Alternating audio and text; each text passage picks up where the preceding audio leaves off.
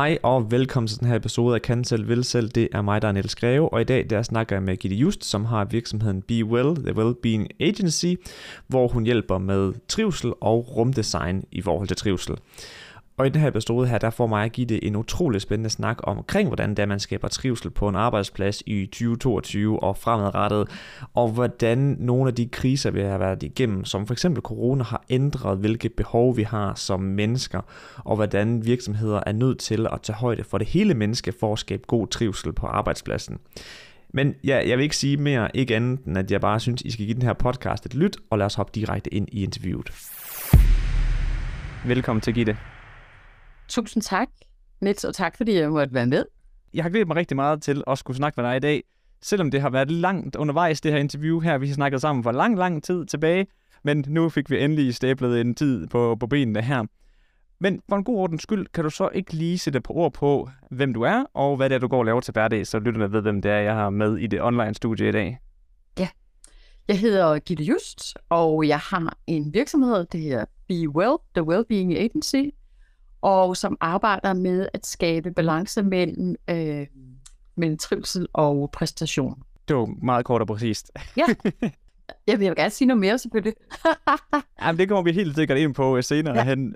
Men for ligesom at, at male et billede af, hvordan det er, Be Well blev til, kan du så ikke lige prøve at sætte på ord på, hvorfor det var, du valgte at starte din egen virksomhed? Ja, altså øh, valget af temaet omkring trivsel og det at skabe balance i arbejdslivet, det kom jo af, at jeg selv havde rigtig, rigtig svært ved at skabe balance i mit eget arbejdsliv. Og det tror jeg tit, det er jo det, der sker, det der med, at man har den der læring omkring, at man, man selv falder lidt i tynden. Og, øh, og jeg oplevede også, at øh, jeg faktisk øh, fik et, et ret brutalt øh, nedbrud med stress, øh, og som også mundede ud i, at jeg fik et par diskusprolaps med i, i købet.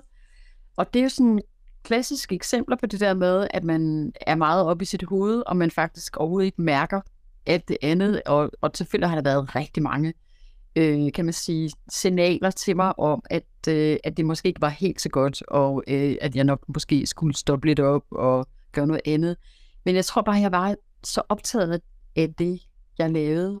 Og så har jeg også, altså jeg har en, en utrolig høj sådan, øh, energi, og jeg er meget dedikeret, når jeg går ind i noget. Og derfor er jeg også en, der skal passe rigtig meget på, at jeg ikke bare bliver suget ind, fordi at jeg har svært ved at stoppe op, og jeg har svært ved at lytte, når andre måske også bemærker, øh, eksempelvis min, øh, min mand, eller familie, eller venner, som jo flere gange også sagde til mig, Altså, Gitte, det ser, du, du ser farlig ud, og det ser, du virker som om, at du faktisk ikke har det særlig godt.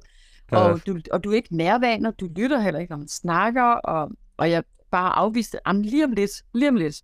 Altså, det er en klassisk ting, men man ja. hører det hele tiden. Folk siger, jamen lige om et øjeblik, så er der ferie. Lige, jeg skal bare lige, og så gøre ja. det.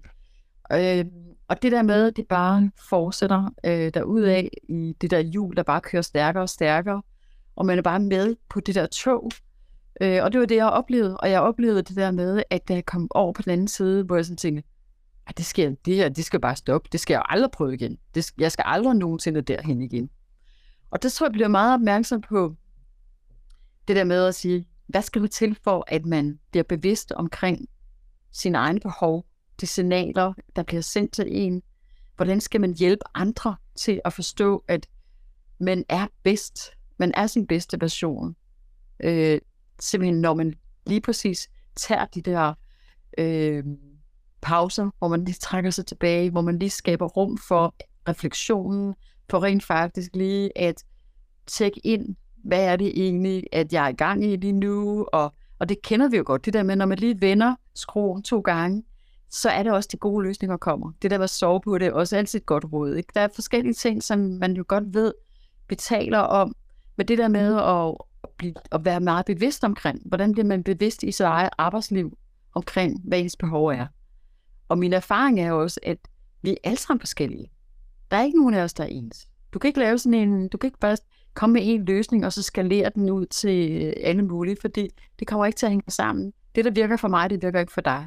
Men det der med bevidsthedsgørelsen omkring, at du selv bliver bevidst omkring, hvordan er det, så du tjekker ind af dig selv? Og hvad er det, så den, hvad er det for nogle redskaber, nogle værktøjer, du skal have, for at du rent faktisk øh, kan få et, et balanceret arbejdsliv, som, hvor at du hele tiden navigerer lidt imellem den, fordi der er også sund stress, det skal vi ikke glemme. Der er også noget, der er sund stress, som motiverer os, og som sørger for at, at bringe os et andet sted hen. Øh, og, og det synes jeg, det er også optaget af, det der med, at man kan balancere, man kan mærke, okay, nu er det lige, jeg skal stoppe op, for at det ikke tipper over til dårlig stress. Så det er sådan set den lange indledning. Jeg har selv prøvet det, jeg har selv været der, og blev meget bevidst omkring, at øh, det jeg lærer, at også, at man kan ikke bare være i sit hoved. Øh, man er simpelthen nødt til at være i hele sin krop. Det er hele kroppen, der også er det, kan man sige, det system, der fortæller dig, at du har brug for noget andet, og vores nervesystem er bare indrettet på, at det skal ned en gang imellem, før vi kan komme op. Det er ligesom sådan et hjerte, der går, der, der, der står og, og slår, ikke? At, at det, det er sådan, det er.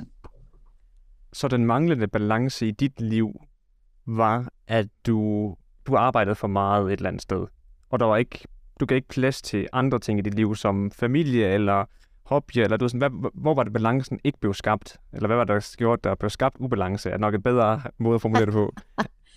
Jamen, altså jeg vil sige, jeg, altså jeg tror bare, at jeg stille og roligt skruet ned for alt andet end arbejde.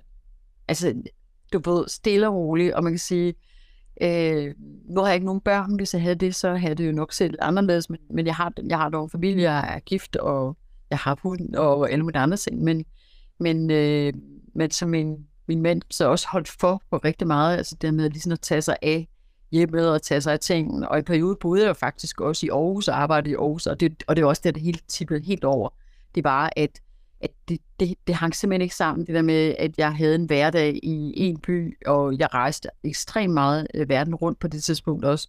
Og så havde jeg øh, forpligtelser øh, på en anden ø, øh, og skulle nogle andre ting, og det, det var bare, det tippede bare og jeg kunne ikke selv styre det, fordi at jeg, jeg stille og roligt bare skar mere og mere ned på, hvor meget jeg sov, og til sidst tænkte jeg også, okay, jeg styrte rundt alligevel, måske behøver jeg heller ikke nogen motion, og var også dårligt til, tog det mad, der var omkring mig, du ved, og typisk var det jo det der med, det er jo ikke nærende mad, det er jo mad, som bare nærmest er luft og dårligt og, og alt muligt andet, som ikke giver nogen næring og ikke øh, giver noget energi men som bare lige er et, et øjeblik, kaste den ind i hovedet, videre til det næste. Og så det der med, at jeg er usund. Jeg var jo nede og sov måske i fire timer, og, og det havde sådan en periode, hvor jeg tænkte, det kan jeg jo godt. Og det kunne jeg faktisk også en periode. Men lige pludselig så begyndte det også det der med, at min hukommelse, den, det var som en si. Jeg kunne ikke holde fast i, i ting. Jeg kunne ikke huske det, og, øh, og de der ting, der bare sådan stille og roligt begyndte sådan at flakke for mig, og som jeg stadigvæk sådan lidt skubbet lidt til side og tænkte, åh oh, ja, men det er jo også bare lige, og nu er jeg bare blevet bedre til at notere ting ned, og få nogen til lige at notere øh, de forskellige ting, jeg skal og sådan noget, så går det jo nok. Øh, og så begyndte jeg også at tage rimelig mange penodiler og sådan noget, fordi jeg havde jo ondt i ryggen, og, øh, ja. og det var de første tegn på, at jeg havde noget diskusprolaps, der var på vej, ikke? men altså, det ignorerede jeg også. Det tænkte det går over. Det er bare det er lige et øjeblik, så ja. det er slut. Jamen, det, det lyder jo sådan en rigtig ond cocktail, du har gang i der. Altså det der med, at alt det andet der, som sikrer, at man har benzin til at køre, ikke også, det bliver bare nedprioriteret, og så kører man bare på pumperne på arbejdet og kører der ud af. Ja. Men det tænker jeg også, vi kommer til at komme mere ind på senere, men det, det er vel egentlig det, du hjælper med nu til dags. Det er ja. jo at komme ind i virksomhed, og så arbejde med, med vaner eller arbejdsgange i forhold til og, og andre ting, for at sikre sig, at de her medarbejdere her, de ikke går fuldstændig nedenom og hjem og offrer alt for arbejdet, og så bliver syge, og så ikke kan ja. bringe værdi til arbejdet, ikke? Jo, og så er det fordi, altså hvis vi kigger på, hvordan at livet ser ud nu, så er det vores, at vi har jo eskaleret vores tempo. Det er kun eskaleret. Altså, og vi har, lægger største vægt på præstation, og det kan vi jo se på unge og deres mistrivsel, det er jo, at det de selv betegner som de helt store øh, faktorer, det er jo, at det høje tempo, det er et præstationssamfund, øh, hvor de har svært ved at føle sig gode nok. Det er, at de har en de har et hang til sociale medier, som, som også passer den frem til at konkurrere med andre. Og det vil sige, at vi både har allerede nogen på vores arbejdsmarked, som faktisk bringer noget med, som hvis de ikke på en eller anden måde også lærer at, at tjekke ind i, hvordan håndterer de øh, de øh, faktorer, som kan bringe dem ud i virkelig, virkelig mistrivsel og i, i stress.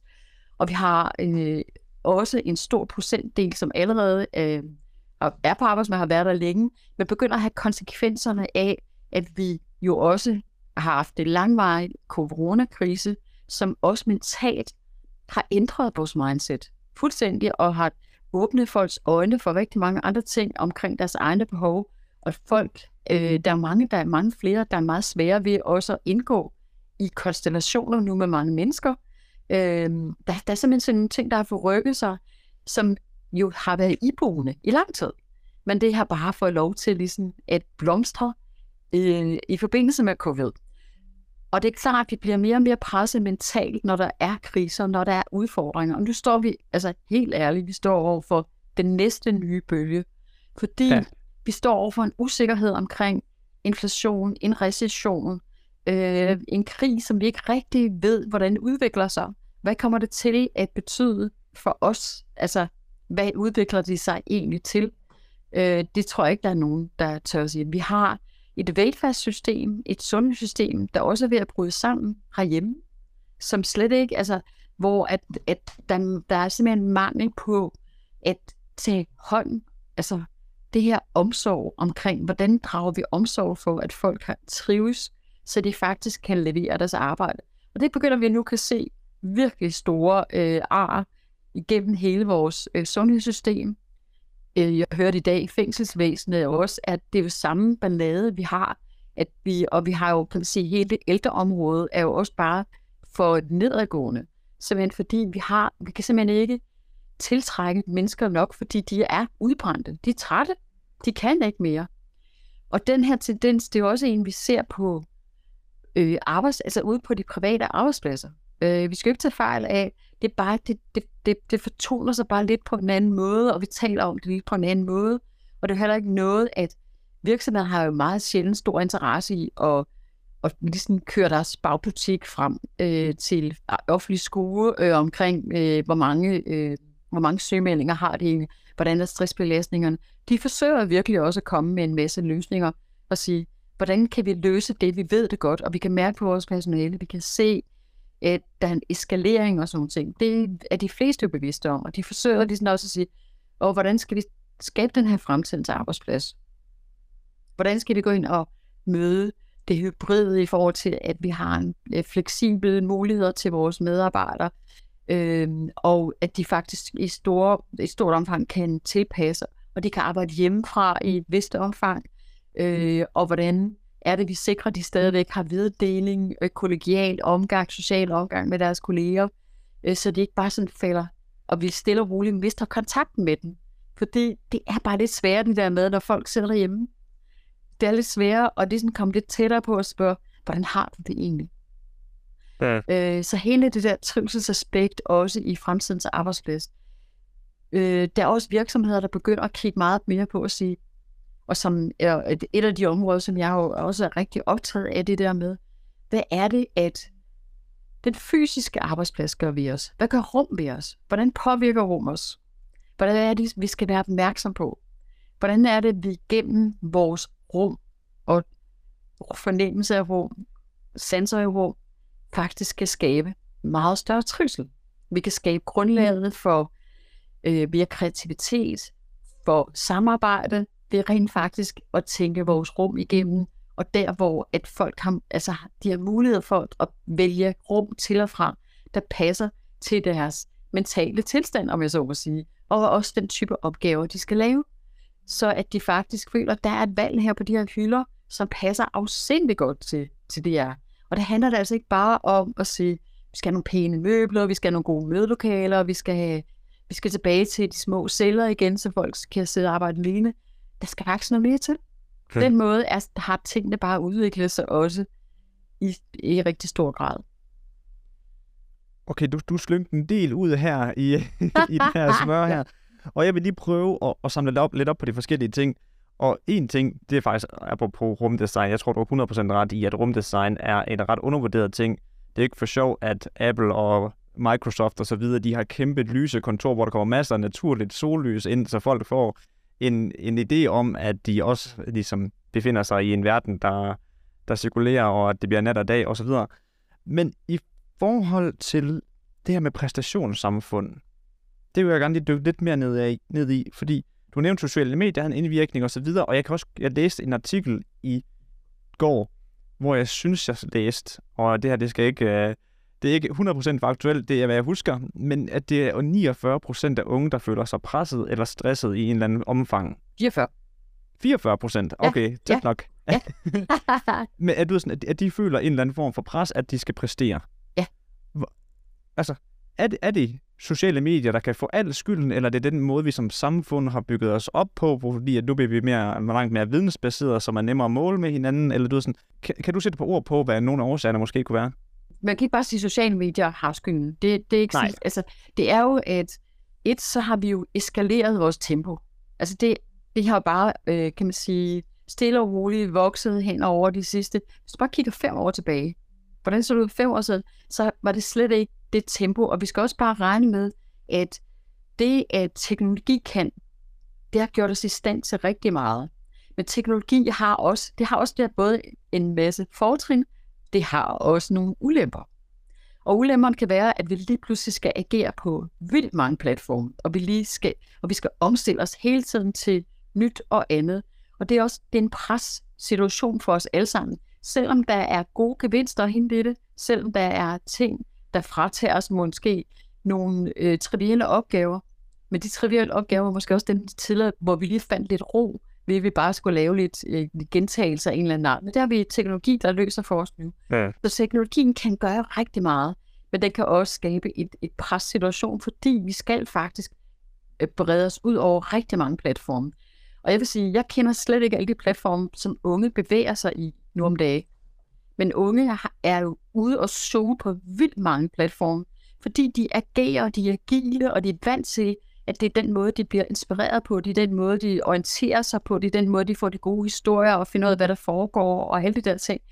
Og deres, deres kan man sige, mængde er endnu større end, end, end vi andres. Og det skal vi tænke på, det er, det er faktisk meget at holde sig orienteret, hvis du er bange for at gå glip af noget. Og det er en del af det. Vær bange for at gå glip af noget, hvis du ikke er på. Og det er jo en del af den FOMO, de har i virkeligheden. Nummer to er jo også det der med, at vi øh, i bedste hensigt, vil jeg sige, ikke? det er, at øh, nu kan tale man meget om curling og sådan nogle ting, og jeg har sådan set ikke så meget imod, at, at forældre virkelig har lyst til at tage sig af deres børn og give dem de bedste forudsætninger og muligheder. Øh, fordi det er der også, en, det er der også noget kærlighed, der er en kærlighedserklæring i, i, i det, øh, som, som også er ret fint. Jeg tror, det der ligger i det, øh, det er, at forældre glemmer i dag og giver deres børn og hjælpe dem til at håndtere fiaskoer. Hvad er en fiasko i livet? Og vi kommer til at møde det allerede, når vi kommer ind i, kan man sige, i vuggestuer eller de små ting, der bare vokser sig og, og får forskellige ansigter og karakterer. Men vi er vant til, at vi er skærmet, øh, og børn bliver skærmet imod rigtig, rigtig mange ting. Og så kan de bare, de har svært ved at ligesom, hvad er det her lykkefølelse egentlig for en størrelse? Fordi jeg føler mig ikke lykkelig. Og hvorfor føler jeg mig ikke lykkelig? Fordi alle siger, at jeg burde være lykkelig. Fordi jeg har alle muligheder. Jeg har alt, hvad jeg kan få. Jeg kan vælge hvad som helst i livet. Det er det, de får at vide hele tiden. Du har alt. Du kan det hele. Du må det hele. Du er vildt dygtig. Du er vanvittigt dygtig. Altså, ja. det er det, de hele tiden hører. Og det gør også, at i deres bevidsthed, så er det sådan, at hvis de lige pludselig mister en kæreste, eller en kæreste slår op med dem, så er de slet de slet ikke håndterer, de, slet ikke faktisk, de ved faktisk ikke rigtigt, hvad gør jeg i den her situation? Hvad gør jeg, når jeg ikke lige lykkes med de og de ting? Det betyder ikke, at livet er dårligt. Det betyder ikke, at du får et dårligt liv, eller lykke, ikke et lykkeligt liv ved, at, at du har fiasko. Tværtimod, så er det måske netop det der med at give til, jamen, vi skal kunne håndtere livets mange facetter, og vi skal kunne håndtere, at det går op og ned. Men der er også nogle gode ting i at begå fejl. Der er nogle gode ting i at opleve sorg. Der er nogle gode ting i alt det, der ligger i, at livet er øh, en varieret gave, som vi skal leve med. Og der tror jeg tit det der med, der kommer det til at for, øh, altså forputte sig, øh, i alt det andet, at det er, at og det bliver også bare sådan en træls bagside, man skal tale om, om det i virkeligheden. Og, og derfor har unge den der fornemmelse af, at de skal bare hele tiden præstere. Og de sociale medier, det er jo også det, de selv siger, det er, de sociale medier er med til at skabe et konkurrenceforhold. Fordi de konkurrerer med hinanden om at se godt ud, få de bedste karakterer, få de bedste alle mulige ting, have de bedste ferier, være mest lykkelige, øh, og så videre, og så videre, og så videre. Og det er jo noget, de, de selv sådan sætter ord på. At det er noget, der, der presser dem helt afsendigt. Øh, så, der, så der kan man sige, der ligger der noget der. Men hele det der med tempo og præstation og sådan noget, det er jo noget, vi kan man sige, systemisk har udviklet. Stille og roligt. Vi har, vi har eskaleret i en retning, øh, og vi tager det lidt for givet, at de bare hænger på. Det gør de ikke. De er mennesker. Og de er, de er jo ikke bare, de er ikke bare en endelig kasse af ting og sager, hvor de øh, bare kan fortsætte ud af. Og 44 procent er jo vildt bekymrende. Det må man sige. Og oven i det kan jeg fortælle dig, at øh, fordi jeg har lavet et arbejde med Rågulfonden, at som jeg selv var ret chokeret over, det er, lige nu opererer vi med 200 diagnoser. Vi har 200 diagnoser i spil. Og de vurderer i Rågulfondens øh, forskningsafdeling, at inden vi når 2030, så er det mere normalt at have en diagnose, end ikke at have en.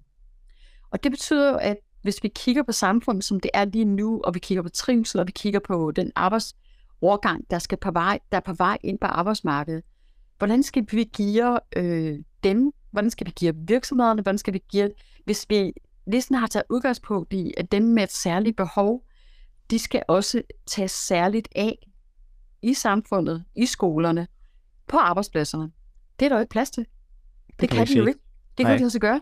Øh, og, og derfor er det jo også en med at sige, hvad er det, hvordan skal vi, hvordan skal vi nå hen til, at vi kan tage os af hinanden med omsorg og på en anden måde, og vi ligesom kan også kan vise det hensyn, at det er, at jamen, hvis du har en ADHD øh, eller en anden diagnose, okay, så skal vi ligesom finde ud af, hvordan er der bare plads til de her mennesker? Hvordan kan de være deres bedste, men nu det, de kommer med?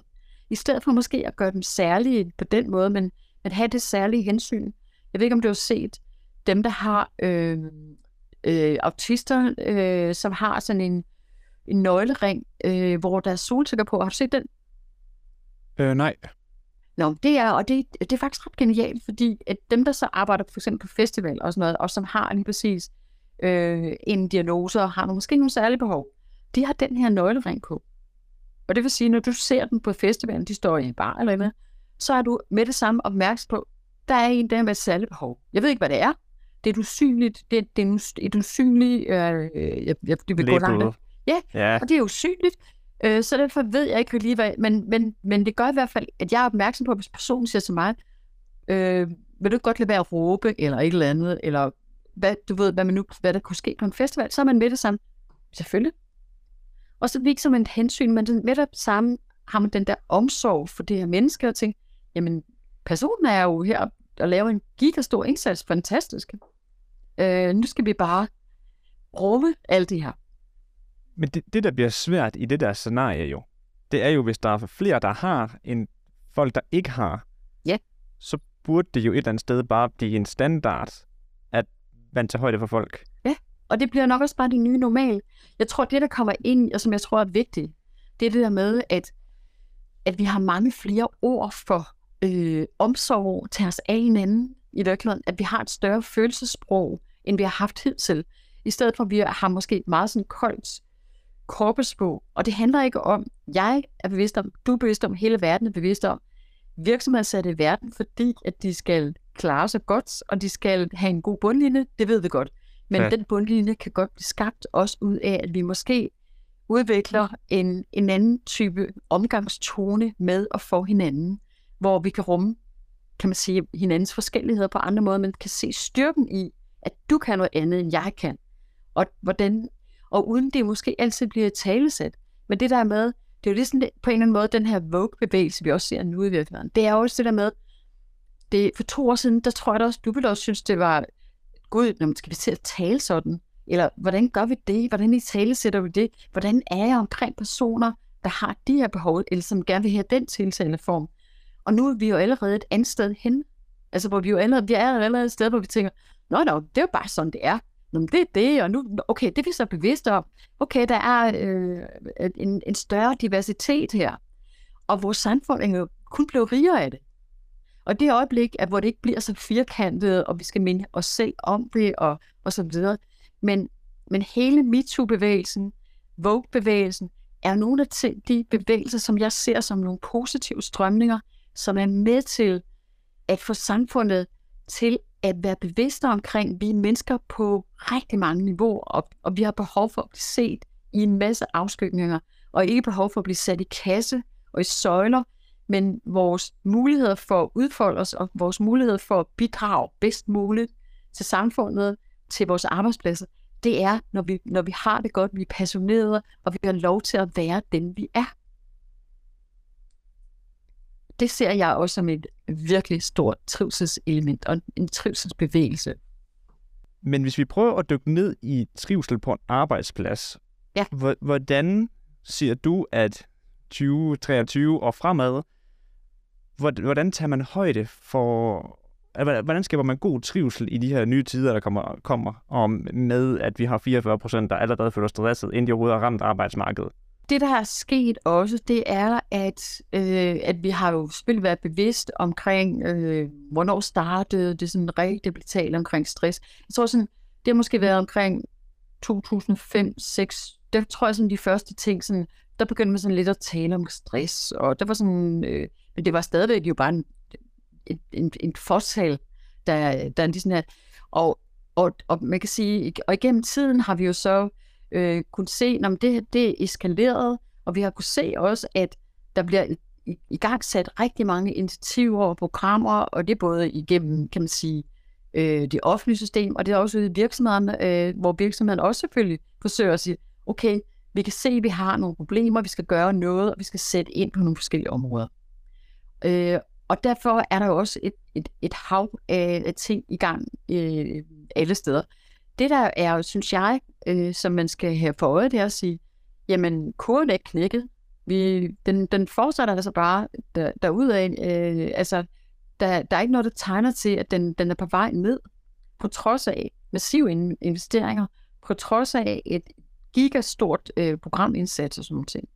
Og det, at, at jeg er optaget af i forhold til det her at gå ud og kigge på og sige, hvad er det så? Er det fordi, vi ikke får, at vi ikke får kigget ind på roden af, hvad er det for en, hvad, hvad, hvad er årsagen til en mistrivsel øh, et sted? Og så sige, har I egentlig helt øje på, om det kigger I det rigtige sted hen? Altså har I virkelig øje for, fordi det kan jo godt være, og det her handler ikke om, at virksomhederne ikke har omsorg for deres medarbejdere, ikke vil dem det bedste. Det vil de gerne, fordi de ved godt, at deres medarbejdere er deres asset. Så derfor vil de gerne, at de har det godt. Men nogle gange, så kan der jo ske ting i en organisation, som man som ledelse ikke ved noget om, som foregår bag gardinet, og der kan være ting, der trigger folk. Og så er der også en tendens til, at dem, der køber ind på initiativer, du ved, trivselsgivende initiativer og, og så videre, siger, okay, det vil være rigtig godt med et meditationsrum, eller vi skal også have et cykelhold, eller vi skal også øh, have en god kaffemaskine, eller alle mulige ting.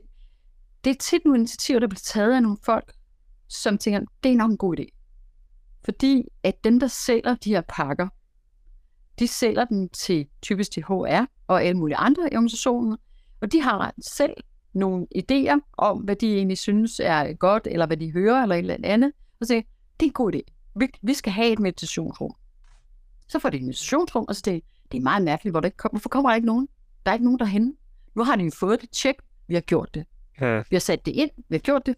Vi har også øh, sørget for, at der er sund mad i kantinen, Øh, vi har sørget for, at folk kan øh, komme ned på løbebåndet og, og så videre. Og det, man kan se, det er et, de mennesker, der er allermest brug for det. Altså dem, dem, det virkelig handler om. For det er jo ikke alle medarbejdere, der har behov for trivselsinitiativer eller programmer eller et eller andet. Det er dem, der bruger den. Dem, der burde bruge den. Dem har de glemt at spørge, hvad vil du egentlig gerne? Hvad har du brug for? Og det er den vej, jeg går ind i organisationen på. Det er at sige, hvad er det i virkeligheden? Hvordan laver vi mere en bottom-up-proces? Hvordan involverer vi dem, det handler om? hvordan skaber vi forståelse for, hvad det er, der rammer dem, og hvordan det rammer dem. Hvad er det for nogle ting, vi skal kigge på, når vi kigger på den medarbejdergruppe? Igen, der er ikke noget, der bare kan skaleres ud over. Sådan er det ikke. Og folk har nogle forskellige behov, og folk går hjem på forskellige måder.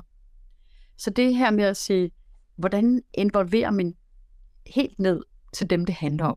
Sørg for, at man hører, hvad er det, hvad er det der trigger dem?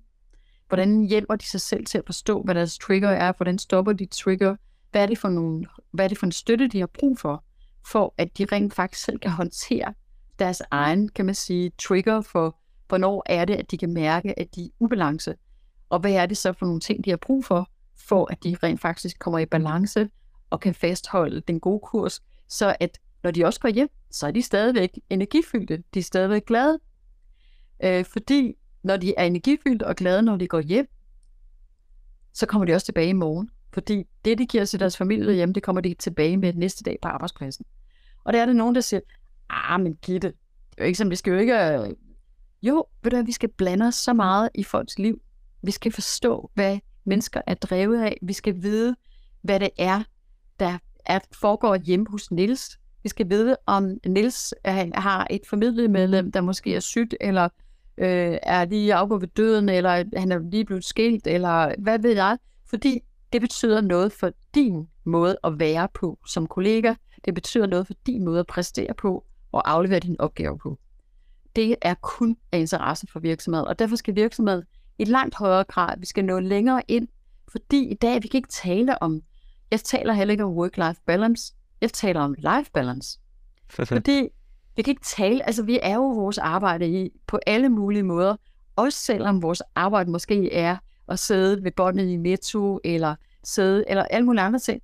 På den måde kan vi ikke længere adskille og sige, det betyder stadig noget for ens identitet, at man er der, og den måde, at, at mennesker de oplever dig i dit arbejde, om du så sidder i Netto, eller er i grundfors på øh, et, øh, et samlingsbånd, eller hvad, hvad, hvad det nu kan være. Det, det tror jeg faktisk, det er robotter til nu om dagen, men, men, men, øh, men alle de der ting, det er bare for at sige, det er det, jeg er optaget af. Det er det, at jeg kan se skaber forandringen. Det er det, der kommer ind til kernen af, at folk kan hjælpe sig selv. At de kan hjælpe sig selv til et andet sted, og de selv kan artikulere til andre. Det er lidt skidt i øjeblikket. Jeg kunne godt lide, eller øh, så hele det der med at både tænke, hvordan involverer vi folk i det arbejde, der skal foregå, og sikre, at man får de programmer, de initiativer, den støtte, der er brug for til de mennesker, de nu er, og de behov, de har. Øh, hvordan skaber man lederskab? Hvordan skaber man et omsorgslederskab, som handler om, at vi som kolleger er vi et fællesskab. Vi er ikke bare kolleger, vi er et fællesskab, vi er en familie. Og det er vi. Like it or not. Og, og sådan skal vi behandle hinanden. Og sådan skal vi tage os af hinanden. Og det er ikke kun en ledelsesopgave. Det er os allesammens opgave det er at tænke meget mere i, i de retninger, hvordan er det den her bevidsthed omkring, vi skal interessere os for hinanden. Fordi når vi interesserer os for hinanden, og vi kender hinanden, så kan vi give omsorg til hinanden. Hvis vi ikke kender hinanden, så kan vi ikke give hinanden omsorg. Det, det er ganske enkelt. Du kan ikke give en, du tilfældigvis møder på gaden, har du meget sværere ved at, at give omsorg, end en, hvor du måske bare lige kender nogle elementer af. Der føler du med det samme et, et kald for måske lige at se, okay, Gitte har godt nok lige brug for, øh, at jeg lige er opmærksom på en, en, en periode, og måske lige interesserer mig lidt for, hvordan er det egentlig lige, hvad lige der sker i hendes liv, øh, som jeg kan mærke påvirker hende, når hun kommer på arbejde. Altså jeg tror 100% at du har fat i den lange ende i forhold til at få implementeret processer, der giver mening, eller tiltag, der giver mening, fordi jeg havde Bo Vestergaard med på podcast, når vi snakkede omkring processer og implementeringsforløb osv., hvor han snakkede også om det her med inddragelse af dem, der skal påvirke, ja. er den bedste uh, tilgang til rent faktisk at få effekt af den indsats, eller, uh, eller hvad siger man, det tiltag, man, man gerne vil have implementeret. Ja. Så fordi jeg kan godt se pointen i, at de tilføjer meditationsrum og træningsrum og så videre, og sund mad, fordi i min optik et spørgsmål, jeg havde, som jeg nu noteret her for lidt tid siden, det var nemlig også det her med, at hvor, hvor meget vil god motion og god kost kunne redde, altså spare på stress.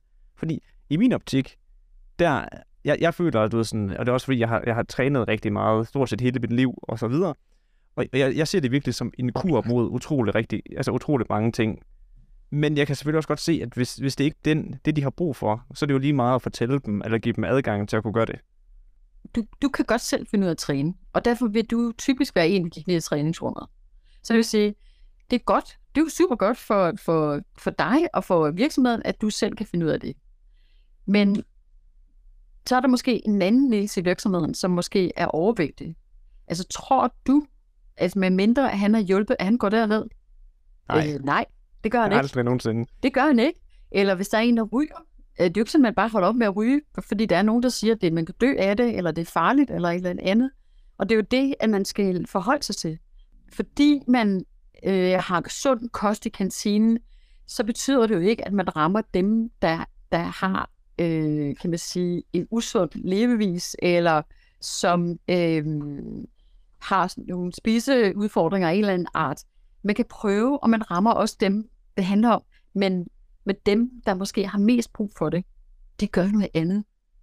Det er måske stadigvæk dem, der har noget med i tasken, som de lige spiser on the side, eller måske tager de også lige for mange omgange, eller et eller andet andet. Øh, du ved, Ja. og det er jo det, og det er også der, det bliver ret, det er et meget, meget svært tabu-emne, det her, ikke?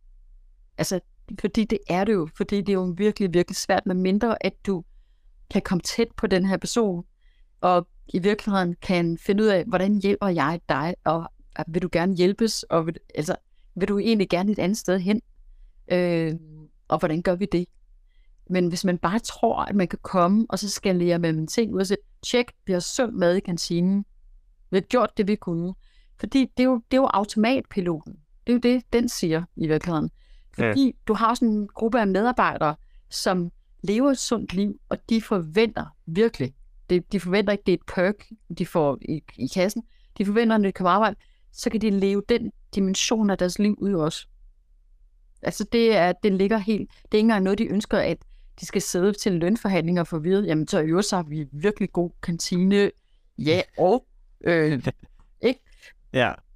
øh, så, så det er jo det der med at gribe fat i og sige, dem, der ikke bruger de her initiativer, det er dem, vi skal holde øje med.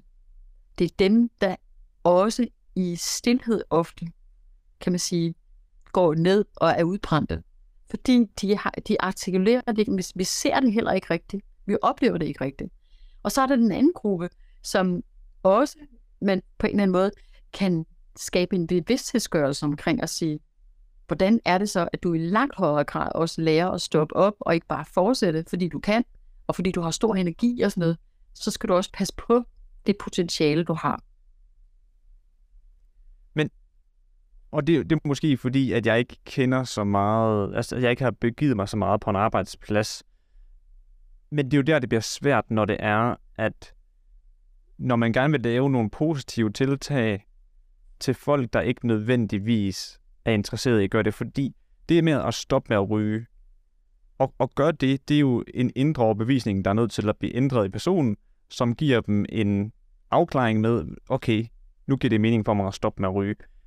Men hvordan kan man igennem trivsel på arbejde påvirke sådan nogle øh, personlige valg? Men altså i virkeligheden, så som alt andet, ikke, så er det jo, man skal bare være, man skal være bevidst om, det er, det er en lang, det er en lang proces.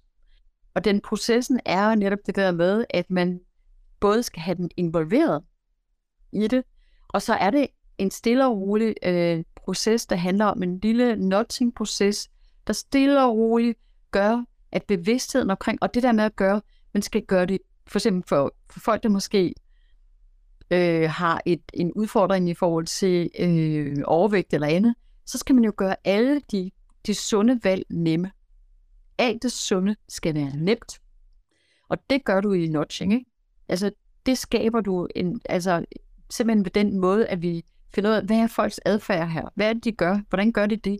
Og hvordan stille og roligt får vi den hen i en, i den anden? Det er ligesom, du ved, kantiner også på et tidspunkt indførte det der med at sige, vi er nødt til at have mindre tallerkener, fordi folk Ja. de bare væltet op på de der tallerkener, ikke?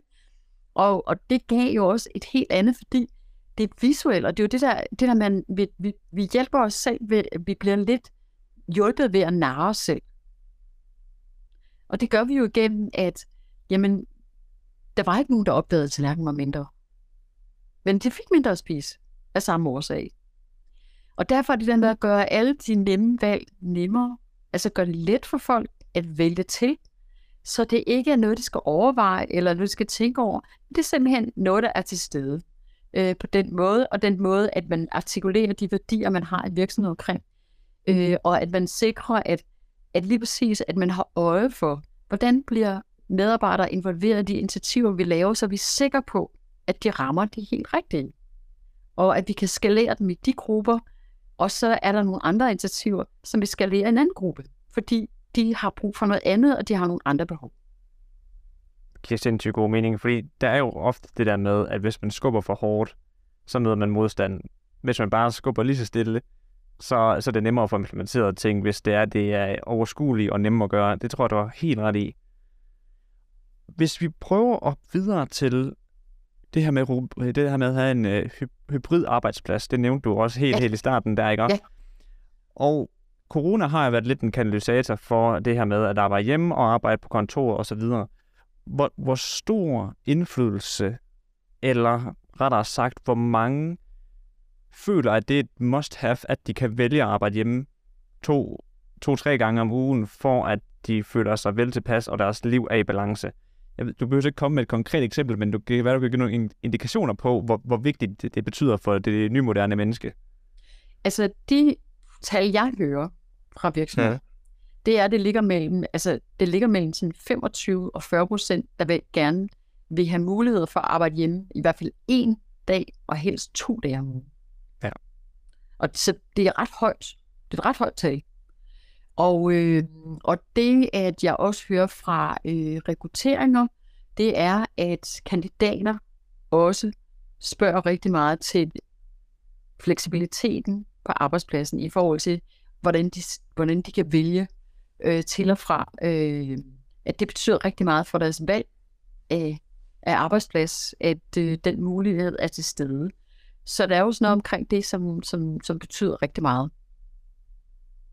jeg, jeg tror, du har 100% ret også i forhold til, jeg, nu forestiller mig selv, hvis jeg nu skulle ud og have et job, så vil fleksibilitet også bare i forhold til, hvornår jeg kan få lov til at arbejde, have kæmpe stor indflydelse på, om jeg trives. Fordi jeg, kan, jeg ved på mig selv, jeg er aller, aller, aller bedst om morgenen.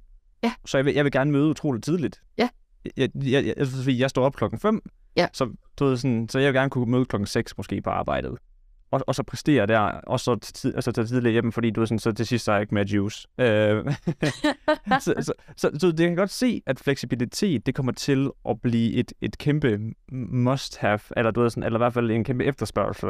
Og, og det, du, det, du også skal kigge i baggrunden, som du selv nævner, det er jo, at vi er cykliske mennesker, ikke? Og det vil sige, at vi fungerer øh, efter et ur, et indre ur, Øh, og det, der, og det, er jo, det er også det, man taler om nu i skolen, om, om overhovedet skal sende børn i skolen kl. 8 om morgenen. Hvad fanden skal de lave der kl. 8 om morgenen? Ikke? Altså, de er jo ikke klar til, og de er jo slet ikke læringsparate på det tidspunkt. Altså, det er, det, det er en stor forstyrrelse i virkeligheden. Og, og det samme er jo gældende øh, for voksne mennesker, det er jo det der med at sige, jamen, vi har peaks på forskellige tidspunkter, og dem skal vi bare begynde at forstå, at det betyder rigtig meget for vores levering og vores evne til at eksekvere på, på de ting, vi skal, det er, at vi, vi kan navigere efter det at sige, jeg fungerer godt om morgenen, midt om natten, om aftenen, øh, og i dag er vi jo i globale virkeligheder, som gør, det er muligt. Det betyder ikke noget længere. I gang betød det virkelig meget. Vi sad kl. 9 alle sammen, klar, parat. Øh, fordi der ringede telefonerne, og så gik det i gang. Ja. Øh, og sådan er det jo ikke altså hverken telefonen ringer ikke, de ringer hele døgnet, ikke? Og plus, at, øh, at, at vi også øh, har, kan man sige, en mailbox, der også bare tigger ind på forskellige tidspunkter. Vi har heller ikke længere den der forventning om, at dum, så er der svar øh, to minutter efter. Altså, vi har jo stille og roligt også på udviklingen det der med at sige, jamen, der, der er også, øh, kan man sige, nogle, nogle labs her imellem ting, og det giver god mening. Det er, at den ene overtager nærmest den anden, og på den måde, så får man det til at hænge sammen på bedst mulig måde, og vi kan, lære, og vi kan leve i en global virkelighed, hvor vi jo nærmest er åben 24-7, og det er vi jo. Vi er åben 24-7. Men vi har trods alt nogle, nogle verdensuger, som ikke er synkroniseret på samme tidspunkter. Og derfor er det bare godt, at vi åbner op for at sige, det giver bare nogle andre muligheder. Og i og med, at vi jo, og i Danmark har vi ekstra add-on, fordi at jeg tror, at det er 98 9 procent, øh, procent af befolkningen, som jo har øh, infrastruktur øh, derhjemme med wifi, med computer. Altså, det er jo altså, det er så en lille del af, af befolkningen, som ikke har det derhjemme. Altså, øh, og det er jo en, en helt almindelig ting i vores hvis du kigger andre lande, så er det slet ikke det samme. Det var også det, de oplevede i Storbritannien og Tyskland under covid. Det var, at børnene, de, de havde ikke nogen redskaber. Nej. Fordi de havde ikke, de havde hverken wifi derhjemme, de havde ikke en computer, de havde, øh, altså, det, var, det er ikke normen. Øh, det kan være, det så på vej, men, men det gør bare, at vi har en ekstra, vi har, vi har en hestehoved foran i forhold til at sige, vi kan faktisk øh, i højere grad få etableret en, den hybrid arbejdsplads, fordi vi har gode muligheder for at arbejde hjemme. Vi har gode muligheder for at have teknologi, der bærer det op. Og det, jeg tror, der er vigtigt i det, det er, at vi, vi sikrer sig, hvordan sikrer vi, at vi får trivselen hjem i folks hjem, så det ikke ligesom skal tage sig af den del selv, og det ikke ender med at have, kan man sige, det jeg sådan kalder bøvl, og bøvl er noget af det, der virkelig kan øh, stresse folk. Det der med, at man er sin egen IT-chef, for eksempel, ikke? at man, skal ting til at fungere, og så er man på Teams og Zoom, og så har man lige en mikrofon, og så har man lige lys, og så har man lige og, øh, alle mulige ting. Alt, alt det der, der skal fungere. Og det er også allerede på arbejdspladsen, at det er mega strapasserende, at du tit selv skal løse alle mulige ting for at få ting til at fungere. Og det er en vild stressfaktor. Og den skal vi bare passe på, at vi ikke flytter hjem også. At, øh, fordi derhjemme er der altså, der er det helt sikkert en IT-chef, der lige, eller en medarbejder, der kan komme rundt og lige øh, fikse tingene. Ja. Øh, så vi har, vi har nogle fordele, vi har nogle fortrin, som vi kan øh, folde ud på en anden måde. Interessant. Okay, jamen det, det har jeg slet ikke tænkt over, at det selvfølgelig også kan forvolde nogle udfordringer, at som man sidder hjemme, og det så forbliver hjemmet. Også det her med under corona med, at så den ene sidder inde i, altså i soveværelset eller hjemmekontoret, eller hvad end det nu kan være, og så, så snakker de måske lidt højt, fordi de har nogle møder og så videre, og det kan jo også skabe nogle konflikter og så videre, der kan påvirke stress ja. til et eller andet ja. vist niveau. Noget du nævnte, dengang vi, vi snakkede sammen øh, for første gang der over telefon, der nævnte du det her med, at vi kommer til at se flere freelancere ind i virksomheder. Øhm, gør, altså på virksomheder, der gør brug af freelancer. Og jeg, jeg kommer med lige med min hypotese, som ikke baseret på ret meget af data, men i og med, at vi ser så mange er gået selvstændige under corona, fordi, eller undskyld, efter corona, øh, fordi de fandt ligesom ud af, at den her fleksibilitet og frihed, det var noget, de ikke kunne undvære, gå, øh, altså fremadrettet. Øhm, så, så nu er de kastet sig ud i freelancer-livet, men virksomhederne har jo stadig brug for medarbejdere. Så de kommer nok højst sandsynligt til at inddrage dem, der er så gået freelancer, men så, så er der bare mere øh, kontrol over, hvilke opgaver man siger ja til og siger nej til osv. Men hvis du også lige kan prøve at, at tilføje et par ord, som måske er lidt mere øh, faktuelt baseret, end det, jeg lige kom med. Det er, jo en, det er jo en tendens, som vi stille og roligt importerer fra andre lande. Det der med, altså hvis du kigger i, i på USA, øh, som jo tit er det land, vi sådan stille og roligt arbejdsmæssigt øh, overtager på godt og ondt, ikke? det er jo, at, at virksomheden har en mega god gavn af at have freelancer og konsulenter frem for ansatte, fordi man kan se, at du har jo ikke et ansvar for en, altså for en medarbejder har du et, altså har, der, der følger ansvar med, og der følger alle mulige forpligtelser med i at, øh, at have en ansat. Og du kan ja. heller ikke bare lige komme af med dem og alle mulige andre ting, fordi det har vi jo sikret i vores system, at, øh, at det er en del af forpligtelsen som arbejdsgiver, det er, at, at vi har nogle regler, som vi følger. Ja. Og derfor er det, er det også det der med at sige, i en, en, en mere fleksibel fremtid, der kan, er det også det der med at sige, jamen, det er ikke sikkert, at man in-house kan nå at få den viden, som der kan sidde nogen ude og have udenfor. Men man vil gerne have den, ja. og man vil gerne have den en periode. Og så kan det være, at man tager folk ind, og så rører det ud igen, fordi det er jo omkostningsfrit. Ja, det er omkostningsfrit, fordi du hyrer dem til en opgave, og så kan du forlænge den, eller alt muligt andet, men du skal jo hverken betale feriepenge eller alle mulige andre ting, du er ligesom ud over det. Og, og måske, og, og hvis du kigger på, ja, en freelancer, en konsulent er ofte dyrere end en medarbejder, eller er de? Eller er det, ja. Hvis du lige kigger på regnestykket, øh, og, og måske kan tilføre noget, som man ikke har brug for hver dag, eller på den lange bane, men man gerne vil have lidt af. Men hvis man går ind i hele tiden og laver nye ansættelsesprocesser, og rekrutterer og alle mulige andre ting, så kan det være, at hele den der mobilitetsfaktor, der ligger i, og det der med, at folk kan flyve ind og ud fra udlandet og have en kort periode her og der. Og hvis man kigger på, sådan, bare, bare du kigger på restaurantbranchen i Danmark, hvis du lige kigger på, hvad der er sket efter, at vi er begyndt at få mange priser, øh, det tiltrækker kokke fra hele verden. Fra hele verden. Altså vi har alle, vi har en talentgruppe, der er i Danmark, og som kommer fra hele verden, fordi når at man får alle de her forskellige priser som verdens bedste restauranter og alle mulige andre, hvad det nu hedder alle sammen, ikke? så får de simpelthen et influx af talent, der bare kommer til. Og det er jo ikke sådan, at restauranterne de kan hyre dem. Altså, de kan jo ikke ansætte dem alle sammen, have dem alle sammen. Nogle af dem, de arbejder, mange arbejder gratis faktisk, fordi de bare arbejder gratis for at få til viden, og det, det er på ingen måde, fordi at jeg hverken ønsker, at vi går den retning, ja. eller har mere af det, men det er bare interessant, at det, den energi, entusiasme, deres, det de bringer med, koblet sammen med vores egne, skaber lige pludselig noget nyt og nogle andre muligheder, som ikke var der før.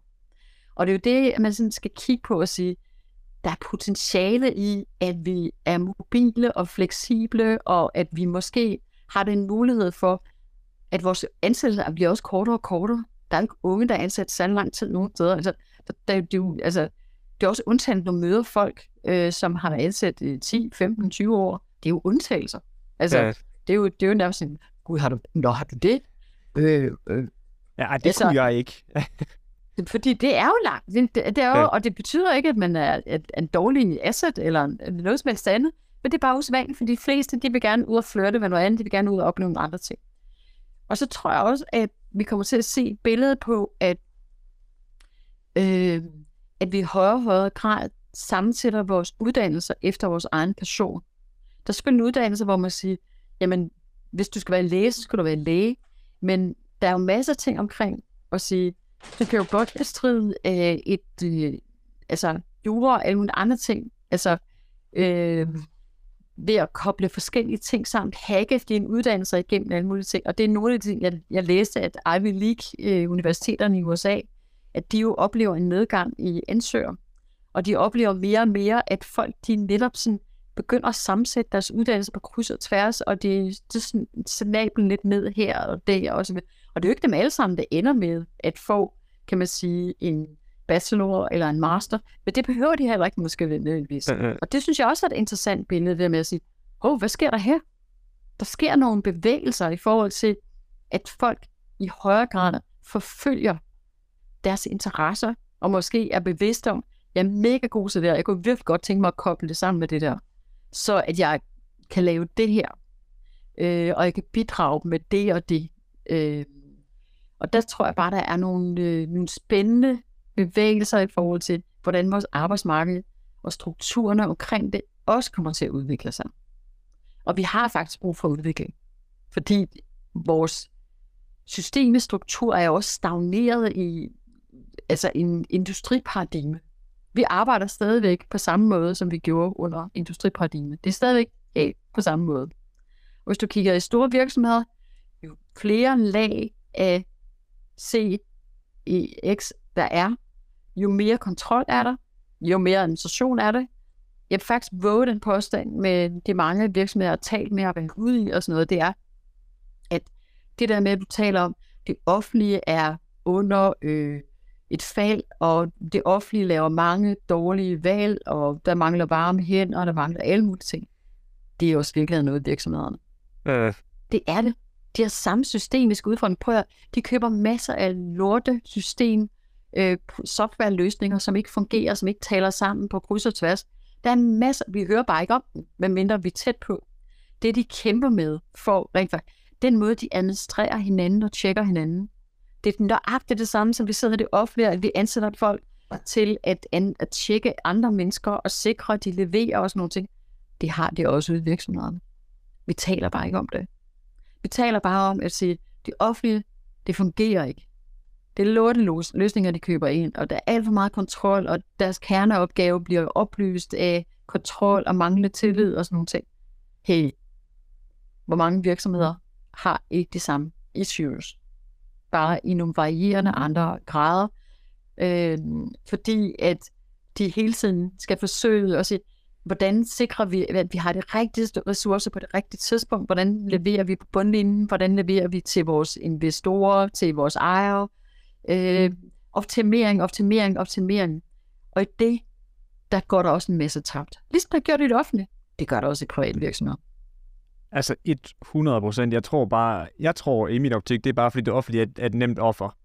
Man kan altid pege fingre på dem, og fordi at de er offentlige, du ved, så skal de jo selvfølgelig offentliggøre sådan og sådan og sådan, hvor virksomheder måske kan, kan skjule sig lidt mere i forhold til, at det, de private ejer det og de må jo så selv styre deres egen øh, båd, ikke? Så øh, jeg tror 100% også bare, det er fordi, det, det er nemt at pege fingre af dem.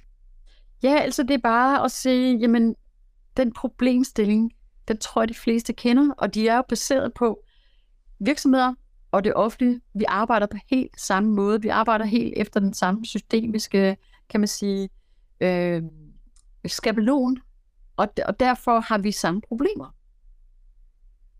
Øh, og, øh, og, og, og det er bare, de kommer bare ud på forskellige måder, men i princippet er det fordi vores skabelon, vores måde at arbejde på, jamen, den, den, har, den har toppet.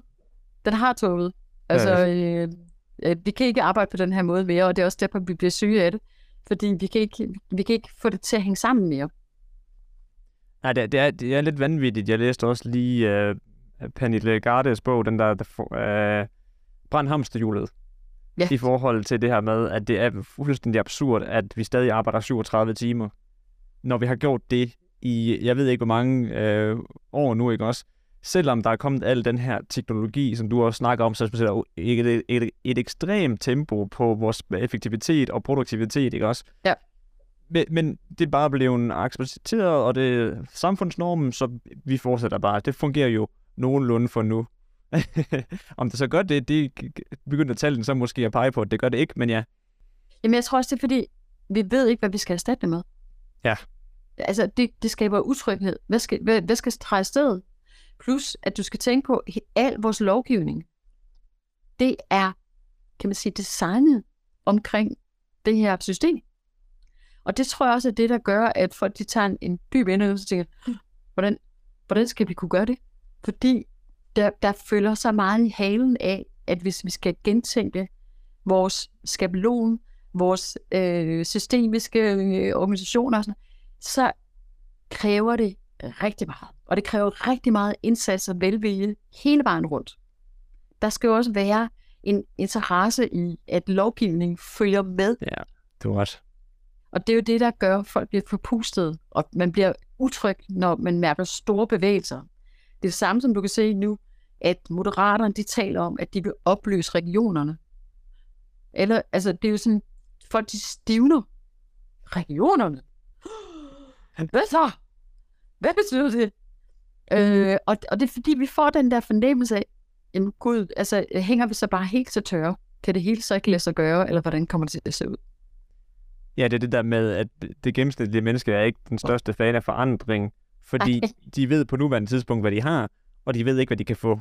Nej. Så det er bedre, at du sådan, så kan, det kan godt være, at der er noget, der på nuværende tidspunkt ikke fungerer helt 100%, men det, det er forvent, altså, jeg, kan, jeg ved, hvad jeg kan forvente, så ja. det er udmærket. Ja, og det er bare sådan, det er. Og det er jo det, vi er op imod. Det er jo, at mennesker er irrationelle. Vi er irrationelle. Og derfor er, er det jo bare sådan, at forandring er bare en svær størrelse, og stille og roligt at få ind, fordi vi skal jo overbevise alt det, det irrationelle sind omkring, det er en god idé. Det er rigtig godt. Øhm, så indtil da, der fortsætter vi jo bare der, hvor vi er. Jeg er godt nok spændt på, hvordan arbejdspladser kommer til at takle alt det her med fleksibilitet, altså ønsket om fleksibilitet og ønsket omkring mere frihed osv., fordi på et eller andet tidspunkt, så er de nødt til at gøre et eller andet. Og nogle gange, så er det jo det der med, altså, den krise, vi har nu, den er, det er jo det der med, at, og det er jo et saying, og det må vi bare holde fast i at se, man skal aldrig gå glip af en god krise. Fordi kriser, de fører jo altså tvungen forandringer med sig. Det gør de også her. Vi kommer til at forholde os til det forbrug, vi har haft. Vi kommer til at forholde os til de ting, som skal rettes op. Vi er nødt til, altså det, der kommer nyt i, i slipstrømmen af, af hele det her. Og det bliver jo, og det, man kan sige, og det, og det der er, øh, kan man sige, det værste ting i scenariet, det er også det der med at sige, hvor, altså hvor slemt skal det være, før at vi også begynder at kigge på at sige, den måde, vi arbejder på, er ikke hensigtsmæssig. Hvornår den, altså, og den krise rammer også jo også, fordi den har jo allerede ramt, så når vi kigger på, hvor mange der er sygemeldt, hvor mange der er stress, hvor mange, mange, mange milliarder vi bruger om året på det i virkeligheden. Altså, det er jo ikke, det er jo ikke små ting, vel? Øh, så, så på den her måde, altså alene i Danmark er det 12 procent af arbejdsstyrken, der, øh, der kan man sige, oplever øh, stress i større eller mindre grad.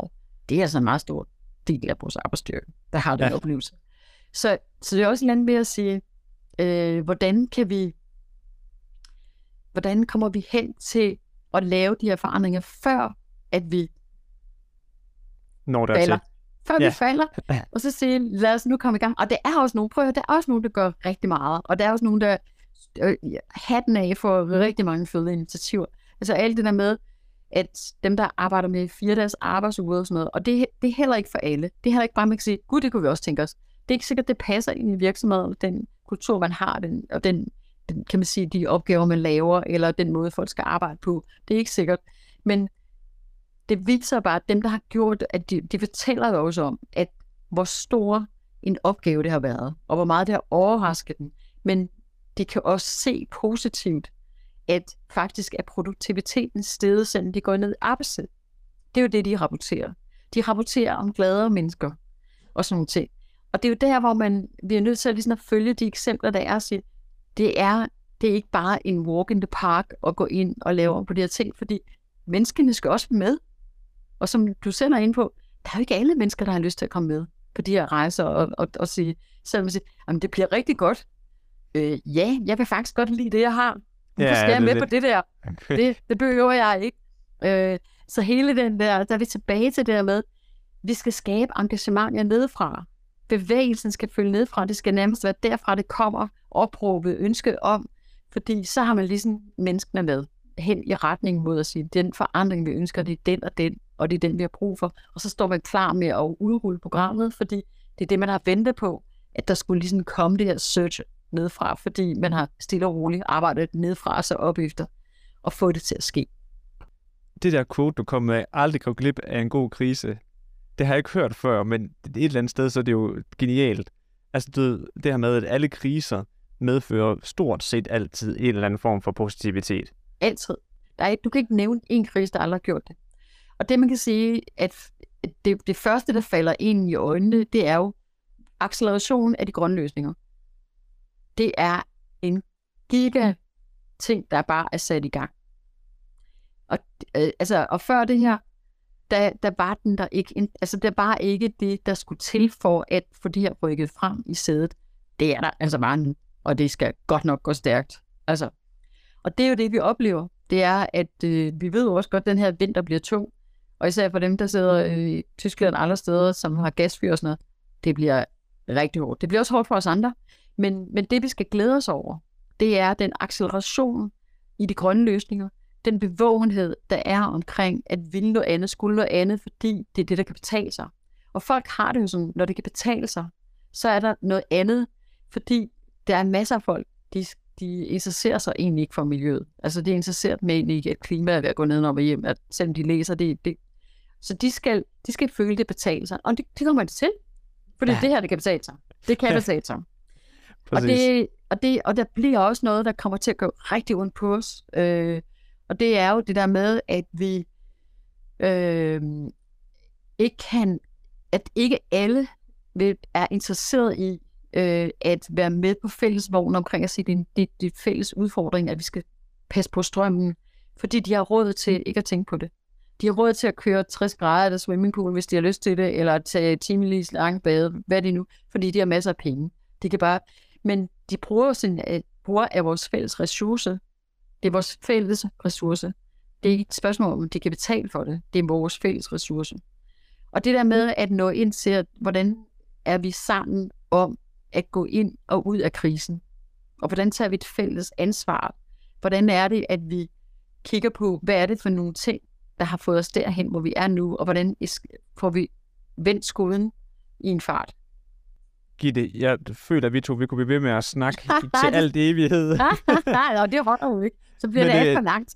det er jo det, og jeg tror faktisk også, at vi er nået til vejs ende for, ja. for det her interview her, og det kan godt være, at jeg lige skal hive dig ind til en part 2, fordi jeg har stadig en god håndfuld spørgsmål, men det må vi lige skrive op efterfølgende.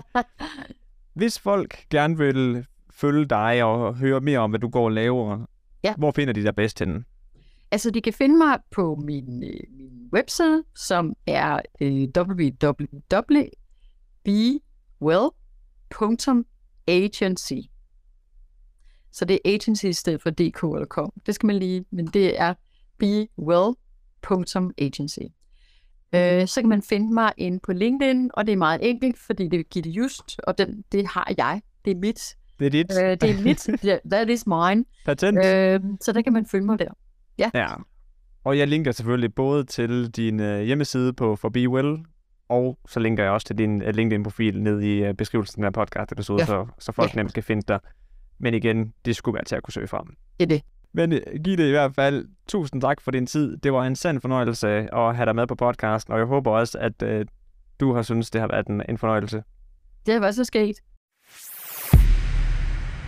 Hej folkens, jeg håber at I har fået en masse værdi ud af at lytte til den her episode her, men inden jeg slipper jer, så har jeg lige en lille forspørgsel, og det er, at jeg rigtig gerne vil connecte med folk på LinkedIn, så hvis du har lyttet til den her podcast episode og synes den har været spændende, så må du meget gerne connect med mig inde på LinkedIn. Og når du gør det, så i den der lille bemærkelse, man kan tilføje, jamen så bare lige skriv, at du lytter til podcasten. Bare lige sådan, det er for min egen skyld, for jeg vil gerne vide, hvor mange af jer, der connecter, der rent faktisk lytter til podcasten. Også sådan, så har vi ligesom et udgangspunkt til at kunne starte en dialog. Men i hvert fald, hvis du kunne være interesseret i at connecte med mig på LinkedIn, så skal du være så velkommen til at gå derind, oprette en forbindelse med mig, og så kan vi ligesom snakke lidt frem og tilbage derinde. Så ja, med det på, så håber jeg, at du får en rigtig god dag. Hej hej.